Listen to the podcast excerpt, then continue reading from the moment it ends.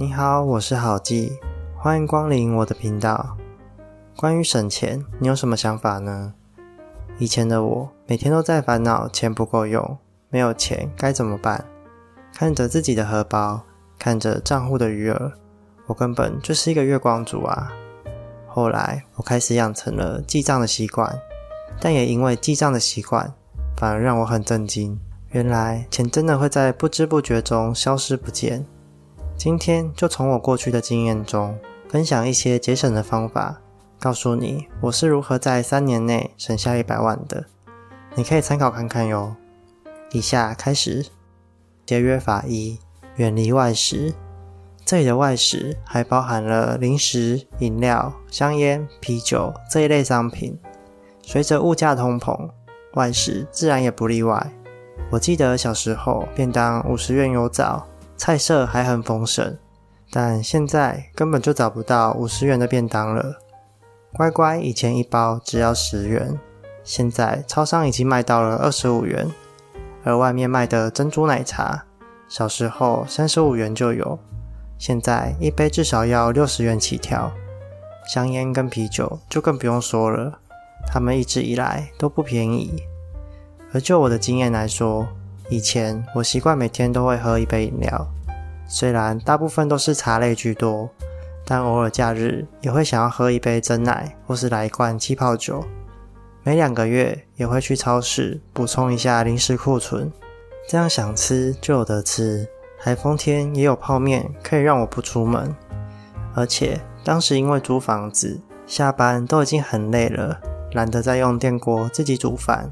所以平日三餐全部都吃外食，假日还会特地到餐厅吃个美食。所以当时的记账大概是这样：每天喝一杯茶类二十五元乘以三十天，加上偶尔会喝的真奶六十元乘以五天，等于一千零五十元。而零食呢，两个月买一次一千元，一个月就是五百元。早餐一个吐司或蛋饼加一杯饮料，大概是六十元。乘上三十天就是一千八百元，而午餐和晚餐每餐大约一百元，乘上二十二天的平日，再加上大餐两百元，乘上八天的假日，这样总共是三千八百元。所以估算下来，每个月的伙食费大约是一万零九百五十元，一年也就是十三万一千四百元。这一笔金额其实不算小，所以可以的话，适度的外食减量。对健康和财务来说都会是好事情。例如，我们可以改用自己料理三餐的方式，事先规划好这一周想要吃哪些料理，再到超市选购。如果每天煮饭觉得很麻烦，那你也可以一次就煮好几天的份，先保存起来，等到要吃的时候再拿出来热一下即可。这样你就不用每天烦恼要吃什么了。而用自吹的食材费下去分摊的话，我的经验，一个月伙食只要三到四千元而已。你也可以平日自己煮，假日就出去吃美食，这样也不错。而饮料的部分，我们可以改用泡茶包的方式，等到真的很想喝的时候，再去饮料店买一杯来疏解一下，这样就可以替你省下不少钱了。如果每个月的伙食费我们算四千元。那一年就会是四万八，十三万一千四百元减掉四万八，等于一年你可以省下八万三千四百元的伙食费。接着节约法二，降低住宅费。住宅费其实占了生活很大的开销，因此出社会后常常会看到很多吃家里住家里的人，很容易就可以把钱省下来，因为他们根本花不到这项支出。我们可以看到下面的差距。以我家附近的行情来说，假如选择一间两房的新大楼，一个月的租金大约落在一万五到两万五之间。我们就平均用两万计算吧，一年就会花费二十四万。如果只租一间小套房的话，月租金大约落在五千到一万元之间。一样，我们用平均七千五计算，一年就会是九万块。而如果你吃家里又住家里，那除了伙食费以外，在这边你的住宅费也是零元。这样比较之下，选择小套房每年可以省下十五万元，而选择住家里的话，每年可以省下二十四万元，这也是所有节约法中差距最大的部分。所以，如果要租房子，就尽量让自己的生活简单一点，东西少一点，选择小套房就好。买房同样也适用这点，房屋的成本不只有房价，还要买家具、装潢，还需要添购很多电器和居家用品，贷款利息也是非常惊人的。就省钱的角度来说，买房未必会是个好选择。因此，如果想要省钱，那就要注意，可千万别让生活变成房奴了。此外，住宅费我们也可以延伸到旅游的住宿上面。如果你有出国旅游过，就会发现台湾的住宿价格真的是有够贵的，而且出门玩，大部分的时间其实都待在外面，使用饭店的时间是很短的。如果只是睡一觉、洗个澡，就要花上六七千元，那可能会很不值得。想想看，如果出外住宿，一晚六千元，一年住十晚就要六万元了。但要是你只选择两千元的民宿，那一年就只要两万元，你可以额外省下四万元的开销呢。接着，节约法三：节约保险。如何买保险？可以参考我在理财大学系列关于保险的影片。那边可能会讲的比较清楚。我自己就常听到身边的朋友，有些人年缴保费竟然超过了五万元，实在是有点吓人。而且不光是医疗、意外、长照或寿险，像是强制险、火灾险、健保、劳保，其实也都是属于保险的花费，只是因为这些费用法律规定要缴，或是会直接从你的薪水里扣掉，所以我们才会忘记他们的存在。不过要说真正有价值、真正必要的保险，那就非他们莫属了。因为保险的本质其实就是风险管理，只要是自己可以负担的风险内，就不需要过度紧张，没保也不会怎样。真正要保的是那些风险很高，可能会赔上一辈子的那种保险，像是前面提到的强制险，万一车祸把别人撞成植物人了，那可能就会赔上一辈子。火灾险，房屋发生火灾，不但会让你一辈子没房住，甚至连以前缴的房贷也都血本无归了。这种就是一旦发生了，就会影响你一辈子的事件。现在有许多日本人也受到《金钱大学》这本书的影响，对保险改观了不少。以前我们买的保险，其实很多都是在买心安的。现在你懂了，就可以试着规划看看。什么才是自己真正需要的保险？不用再听业务员说别人买什么你就跟着买什么了。而就目前普遍来说，大部分的人年交保费约落在三到四万元，我们就算三万五好了。如果可以将这笔钱省下来，也是挺不错的。我自己的话，扣掉劳健保以外，就只有购买房屋规定要的火灾地震险。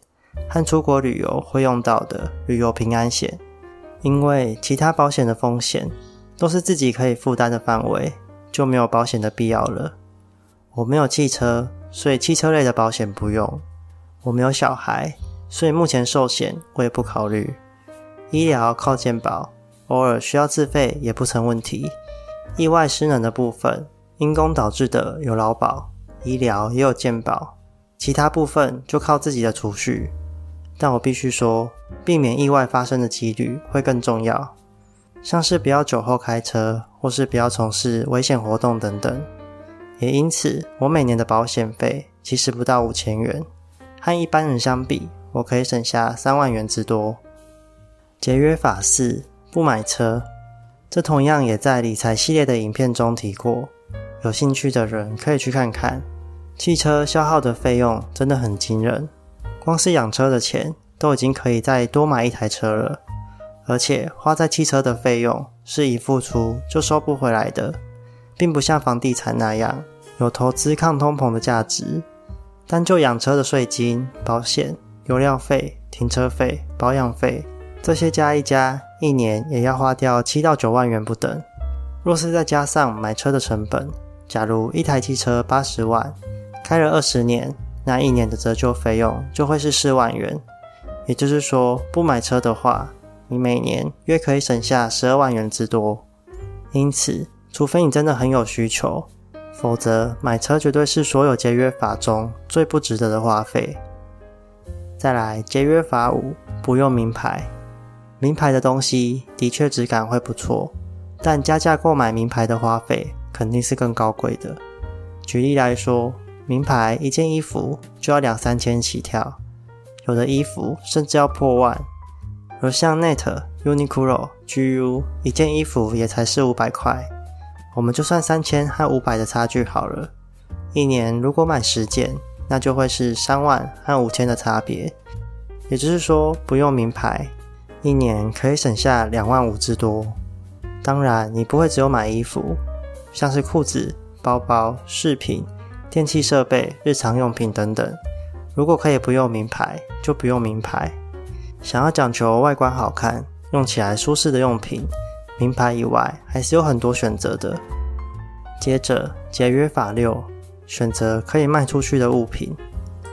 我们买的物品，有时候可能会觉得不好用，会后悔；有时候使用完了，可能就只剩下回收或丢弃的选择。原本的购买成本全都打水漂了。如果使用后的物品还可以转换成现金，回收一点成本回来，那其实也可以为你省下不少钱的。举例来说，数位游戏和实体游戏的差别就是如此。数位游戏你没有办法转售给别人，但实体游戏你就算破关了，还是可以用比原价低一点点的价格贩售。假如一款游戏是一千五，那二手价大概可以卖个一千二。这样算下来，一年如果你买了十款游戏，数位版就会是一万五，而实体版因为可以转售。一千五减一千二等于三百，所以十片的话，总花费就只有三千元。这样算下来，一年至少可以省下一万二。也因此有人会说，如果想要省钱的话，东西就要买新不买旧，因为新的东西除了体验上会比较好，也比较容易售出变现，而且变现的价值也会比较高。比如说新手机两万元，旧手机一万五。使用两年后出手，新手机可以卖一万五，但旧手机却只能卖八千元。这样相比之下，新手机的体验价只花了五千元，而旧手机却要花七千元之多，甚至还有卖不出去的风险呢。除非你是买了就要用很久很久，或是不打算出售了，不然我会建议在购买一项商品时，或许可以多一层思考，考虑一下未来出售的价值。节约法七，培养简单的休闲娱乐。休闲娱乐可以帮助我们在生活中消除压力，或是寻求刺激，这是必不可少的支出项目。但休闲娱乐有千百款，有些需要耗费上万元，有些甚至不用钱。因此，只要是能够达成相同的目的，那就尽量去从事那些不太需要花钱的休闲活动。举例来说，去图书馆看书，在家练瑜伽，去户外慢跑，一个人在家听音乐，或是练习写作等等，这些都是很不错的活动，有动态的，也有静态的。不然，要是像我以前一样，兴趣是玩手机游戏，一不小心就会按到氪金按钮。如果一个月氪一单位三千元，那一年就会花掉三万六了，真的有点吓人。最后，节约法吧。减少不必要的社交，减少社交可以帮助我们省下不少时间和金钱。毕竟，有时候朋友同事相约，就会出去吃餐厅、看电影、唱 KTV，或是出门去玩。当然，这些社交活动也是挺不错的，但并不代表我们就每一项活动都要参加。我们必须要自己去做选择，练习对自己的时间和金钱有掌控感。练习对自己的生活有自主权，不喜欢、不想去的社交场合，就要懂得如何去拒绝，也不要害怕拒绝会失去朋友。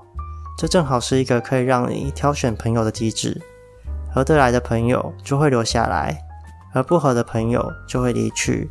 和合得来的朋友相处，才是增加幸福亮度的关键。